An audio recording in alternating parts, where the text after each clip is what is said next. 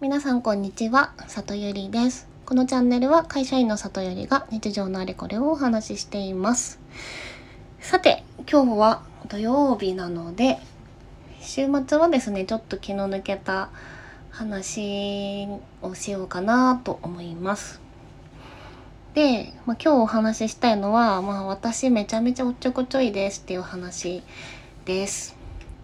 でまあなんでこの話をしようと思ったかっていうとちょっと数日前にやらかしたからなんですけど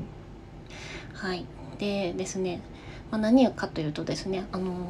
誕生日先週誕生日だったんですけど誕生日にあのすごい可愛い部屋着をもらいましてまあそれがですねジェラートピケっていう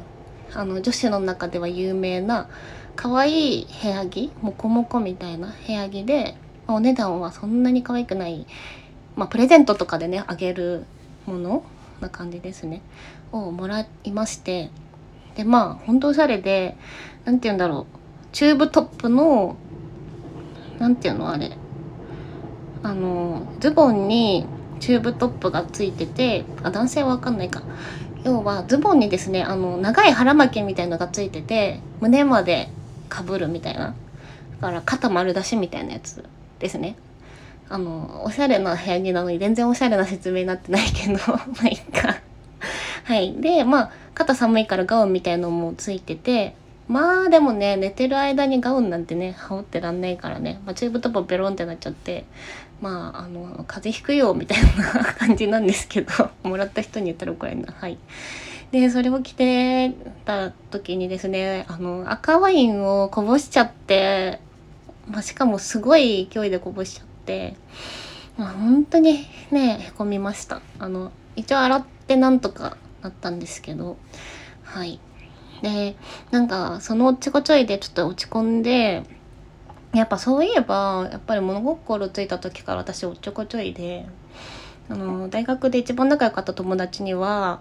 あのゆりって普通に生きてたら起きえないハプニング起きてるよねって言われたことがあったなっていうのを思い出したんですね。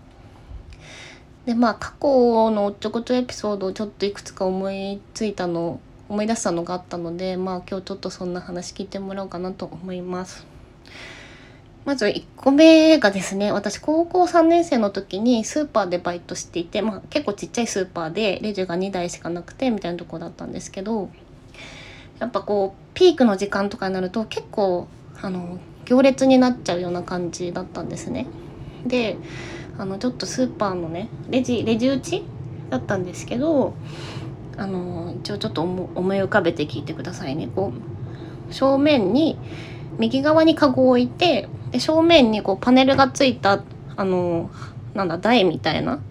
ところとパネルの下はあの正面からこう赤い赤外線が出ててそこにバーコードピッてするタイプのあのレジの機械があってで左側にカゴがあってまあ、右から商品取って真ん中でピッてして左に置くみたいな感じでした。であの野菜とかバーコードついてないやつはそのパネルで直接打ち込むんですけどでですねその時ですねなんかめっちゃ行列になっちゃった時になんかおばちゃんがやたらきゅうりをいっぱいカゴに、まあ、買おうとしててでその、まあ、とりあえず急いでそのきゅうりを全部右のカゴから左のカゴに移して何本って打とうと思ったんですよ。で、きゅうりをこう、急いで急いで、その、カゴから移してたらですね、そのきゅうり、たまたま多分こう、きゅうりのすごい端っこ持っちゃってて、で、こう、移そうとした瞬間に真ん中のその柱の端っこにきゅうり当たっちゃって、そしたら、あの、きゅうりがもう、なんだ、きゅうりの、きゅうりが割れてポンって弾けて放物線描いて後ろに飛んでっちゃったんですよ。で、もうおばちゃんはね、その、買おうとしてるおばちゃんは怒るわ。後ろに並んでる人はなんだなんだ、キュウリ飛んできたぞってなっちゃって、で申し訳ございませんっつってね、慌ててキュウリをね、売り場に取りに行ってね、どうにかしたっていうのがありました。で、あと、そうですね、あの、まあ、あとは卵って、あの、割れちゃうから、ピッピッってこうして、一番最後に、あの、カゴに入れるんですけど、まあ、そのカゴに入れる時に、慌てすぎて、上からボンって落としちゃって、その下にあった、あの、ブロッコリーやら何やらに白身が、もう、こう、じみじみに染みちゃって、まあ怒られて、全部取り替え直すみたいなのもそういえばありましたね。でもその時の店長すごい優しい女の人であの頑張ってくれてるからいいよとか言ってくれたんですけどいや本当に申し訳なかったなうん。と思いました。であともう一個はですね34年前に結婚式に行った時のあのエピソードです。でその時の友達がですねあの鎌倉の神社で式を挙げるっていうことになっていてでまああんまり神社で式ってね和装の式ってやっぱ友達でも少ないからちょっと緊張して、まあ、結構早めに行ったんですね。でその早めに着いて、まあ、場所がよく分かんなかったんで係の人になんか何家の結婚式なんですけどって聞いて「まあ、あの平屋ですよ」って言われて、まあ、行ったんです。でまあその平屋に入ったらなんか大きなこう和室でまあ廊下とが障子で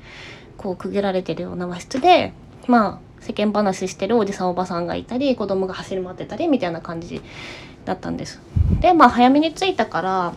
私の友達はまだ来てなくって、まあ、とりあえず端っこの座布団に座って携帯とかいじってたんですね。でまあ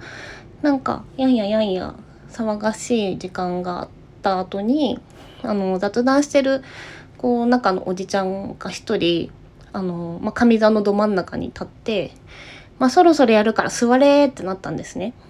でこうあのそのすごい細長い部屋で両脇にこう座布団がずらって並んでてその向かい合うように2列その座布団にそこにいた人たちが座ったんです。でそしたらですねあのそのおじさんが「ではこれから親族の自己紹介を始めさせていただきます」って言ってで新郎側から自己紹介が始まったんですよ。で上座から一人ずつなんか新郎の親のなんとかと申しますとか言って始まってですね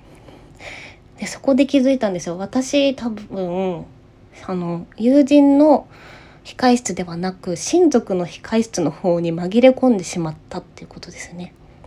でしかも運悪く運悪くなのかなのかあれですけどあのよりにもよってこう私あの神父の友人としてあの式に呼ばれてたんですけどなぜか新郎のあの方の列の一番後ろに座ってるっていう謎の状況でどうしようどうしようって見回して、まあ、唯一の知り合いの神父の方見たら「あれ？ゆりなんでいるん?」みたいな顔はしてるわけですね。でえどうしよう？でもすごいもうあの何て言うの？真面目なモードでみんな芯として自己紹介を聞いていてですねで、あ、すいません、間違っちゃってとか言える雰囲気じゃないから、でもとはいえ、一人ずつ自己紹介の順番近づいてきてるわけですよ。もう、え、新郎知らないしな。ワンチャン高校の同級生とかだったらとか思ったんですけど、全然知らん人で。ああ、もうどうしようと思いながら、もう、本当に、5人前、5人くらい、まあ、あと5人くらいの時に、もう、あ、ダメだ、もうこれは、やっぱ立ち去った方がいいと思って、隣のおばちゃんにこっそり、なんかすいません、間違えちゃって、っつって、あのー、すいません、っつって、こう、後ろの障子開けてパッて逃げたんですね。でも本当にそれが恥ずかしくてもうその後の式もちょっと気が気じゃないっていうかでもその子の式自体は和装で本当に素敵だったんですけどもうなんでお親族みたいな顔して座ってた自分が恥ずかしすぎてですね。本当にでもまああの友達にはま軽くネタみたいに話してもうそれでこう思い出としてね帰ればいいやと思ってたんですけどまあ二次会かな二次会あの披露宴の最後の方で雑談みたいな時にあの新婦のお姉ちゃんがすごい、まあ、明るくてあの社交的な方でなんか席に来て「なんであの時親族の部屋にいたの?」って言って絡まれちゃってもう本当に顔から火が出るくらい恥ずかしかったのをもう今でも覚えてます。なのでその時の写真はちょっと恥ずかしくてもうあまり見れないんですけどこんなことがありました。はい。なので今日の話をまとめるとまあ式のやつはちょっと事故みたいなものだったんですけど、まあ、大体おっちょこちょいな時ってあの慌ててる時なのでまあ妙齢なのでちょっと落ち着いたね淑女になるなりたいのでもう少し落ち着いておっちょこちょいとかしないように頑張っていきたいなと思います。はい。というわけで今日も最後まで聞いていただきありがとうございました。また遊びに来てもらえたら嬉しいです。ではまたね